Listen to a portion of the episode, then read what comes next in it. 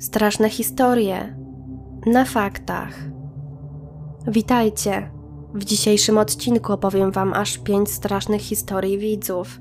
Chciałabym jeszcze na wstępie zaprosić Was po więcej materiałów na mój kanał na YouTubie o tej samej nazwie co tutaj. Okej, okay, to tyle. Możemy zaczynać.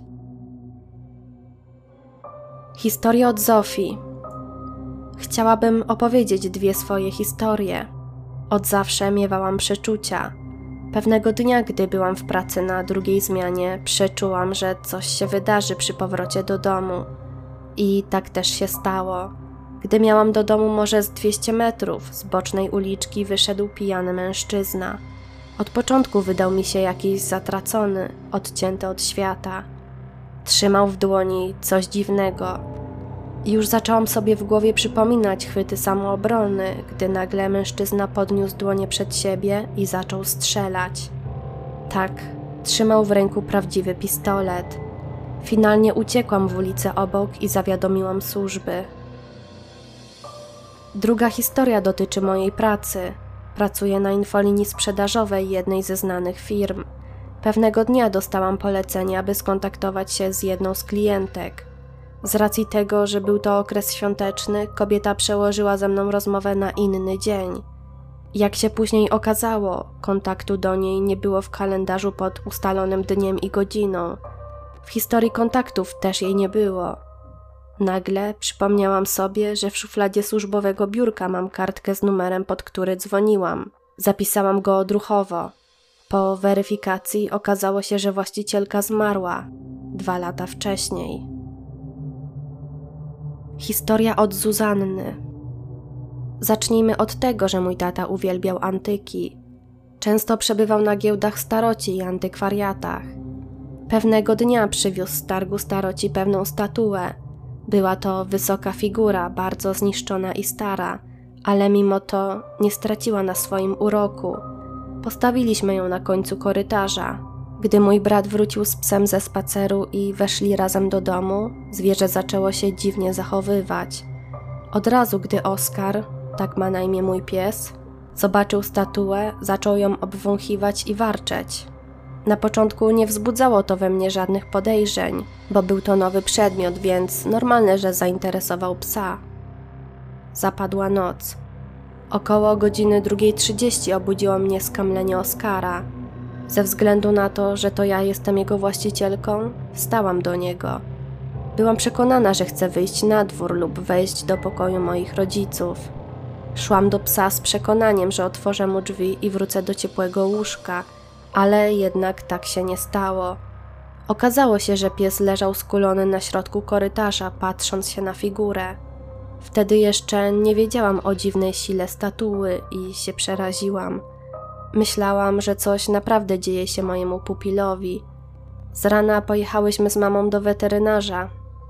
Pani weterynarz stwierdziła, że Oskar jest zupełnie zdrowy. Nabrałam pewnych podejrzeń. Mimo to zrobiłam praktycznie wszystko, co się dało. Zmieniłam karmę, legowisko, czas spacerów. Oskar nawet zaczął brać leki. Nic nie pomagało. Po miesiącu starań byłam już tak zdesperowana i zmartwiona, że przestałam sypiać. No właśnie, brak snu wiele mi dał w tej sytuacji. Pierwszy raz, kiedy nie spałam w nocy, usłyszałam dziwne dźwięki i ponowne skamlenie psa. Postanowiłam nie wstawać, tylko się przysłuchać. Słyszałam, jakby ktoś ciągnął cicho statuę po panelach. Wtedy to już nie wiedziałam, czy śnię na jawie, czy to dzieje się naprawdę. Nadszedł ranek. Przez tę całą sytuację w nocy byłam zupełnie do niczego. Na szczęście był już lipiec, więc nie chodziłam do szkoły. Cały czas przypatrywałam się figurze. Moimi jedynymi myślami krążącymi po głowie były: to przez tą statuę? Nie, to niemożliwe. Postanowiłam zrobić test i wynieść statuę do ogrodu pod płot koło ulicy. I co? Wszystko ustało, nie pamiętam wówczas, kiedy tak spokojnie spałam, a mój pies istny anioł. Nie mogłam w to uwierzyć, przez cały tydzień był spokój. Wspominałam, że położyłam statuę pod płotem koło ulicy, prawda?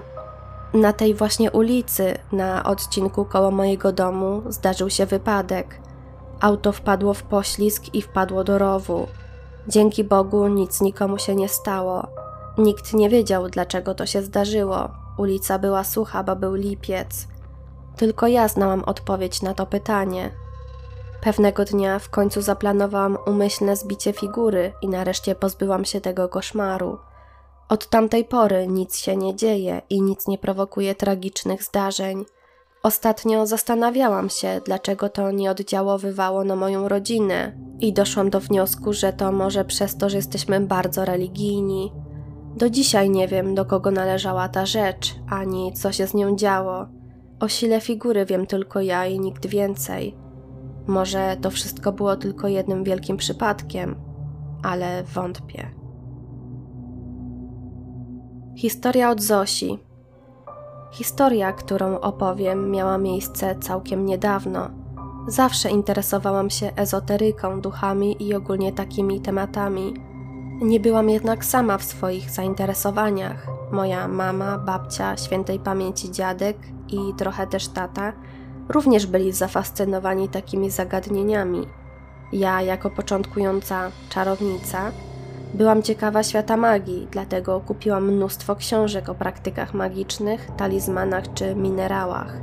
Wszystkie stały na szafie naprzeciwko mojego łóżka. Pewnego wieczoru, kiedy kładłam się spać, przyszedł do mnie mój pies. Trochę pokręcił się po pokoju, powąchał to ścianę, to komodę i w pewnym momencie stanął. Po chwili zaczął szczekać i warczeć na moją szafę. Odsłonił groźnie zęby i skulił uszy, a nawet przyjął pozycję, jakby miał zaraz skoczyć na to, na co tak bardzo szczekał. Nigdy wcześniej nie widziałam go takiego. Tak się przestraszyłam, że wybiegłam z łóżka i zawołałam psa, który czym prędzej wybiegł z mojego pokoju. Tej nocy nie odważyłam się spać u siebie. Co więcej, kilka dni po tym wydarzeniu do pokoju wchodziłam tylko na chwilę, żeby jak najszybciej z niego wyjść, bo czułam się w nim nieswojo. Możecie sobie pomyśleć, że mamy szkodniki w domu i dlatego pies tak dziwnie się zachowywał, ale Makary, tak ma na imię, jest raczej w dobrych stosunkach z gryzoniami, których nie możemy się pozbyć od dłuższego czasu, a takowa sytuacja miała miejsce pierwszy raz i na tę porę ostatni. Na końcu pragnę dodać, iż pies szczekał dokładnie na tę szafę, na której stały moje karty do wróżenia, talizmany i książki o magii. Cała sytuacja wydaje mi się dość niepokojąca. Historia od Pauliny. Pewnego razu, gdy miałam dzień wolny od pracy, postanowiłam wykorzystać go na to, co lubię najbardziej: cieplutki kocyk, kawa i ukochany serial. Tak spędziłam prawie calutki dzień.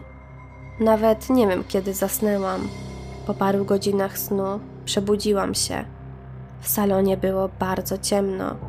Pomyślałam, że pewnie mama po powrocie z pracy zgasiła światło i telewizor. Zestresowałam się, że znów będzie na mnie wkurzona, bo musiała gasić światła. Jednak bardzo szybko zmieniłam zdanie. Gdy jeszcze zaspana wymacałam pod poduszką swój telefon, by sprawdzić, która jest godzina, po jego włączeniu zamarłam. Na wyświetlaczu pokazała się godzina 3.35. Interesuję się zjawiskami paranormalnymi, więc bardzo dobrze wiedziałam, że jest to godzina demonów. Wystraszona miałam tylko jeden jedyny cel jak najszybciej zasnąć. Schowałam telefon pod poduszkę i odwróciłam się bokiem do wyjścia z salonu. Wystraszona jak jeszcze nigdy, próbowałam zasnąć i dla uspokojenia liczyłam sobie barany. Trudno mi to wytłumaczyć, ale poczułam wtedy, jakby coś stało w wejściu do salonu i przyglądało mi się. Wtedy już nie było mi ani trochę do śmiechu. Na dodatek nie mogłam podnieść rąk, były zdrętwiałe. Nie mogłam ruszyć żadną częścią ciała, nawet otworzyć oczu. Okropnie się wystraszyłam. Próbowałam wołać mamę, ale krzyczałam bardzo głośno tylko w myślach. Gdy w końcu udało mi się choć minimalnie otworzyć usta, wydobył się z nich jedynie straszny jęk. Chciało mi się płakać, gdy poczułam, jak to coś zaczyna się nade mną pochylać. Wtedy próbowałam spaść z kanapy, by narobić hałasu i zaalarmować któregokolwiek z domowników. Serce waliło mi jak oszalałe. Czułam, jak postać wyciąga po mnie ręce. Nagle usłyszałam ciężkie kroki, jakby ktoś przechadzał się wzdłuż całego salonu. To coś nade mną zastygło.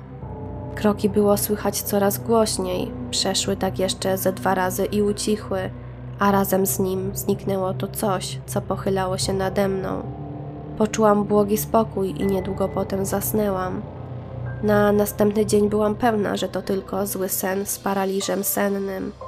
Żadnemu członkowi rodziny nawet tego nie opowiadałam, bo pewnie i tak by nie uwierzyli. Zachowałam to dla siebie. Parę dni po tym incydencie wracałam z mamą autem z zakupów. Powiedziała mi wtedy jedno zdanie, które sprawiło, że struchlałam. Znowu się nie wyspałam, bo tata obudził mnie w środku nocy, jak wybierał się do pracy. I potem nie mogłam już zasnąć. Dodała też, że kroki były ciężkie i dochodziły z salonu. Mój tata ma do pracy masywne buty i zrzuciła ten hałas na nie. Jak tylko dojechałyśmy do domu, zadzwoniłam do niego, by go o to wszystko zapytać, i tak jak przeczuwałam, zaprzeczył i powiedział, że buty zakładał dopiero przed samym wyjściem do pracy. Nie chodził w nich po domu.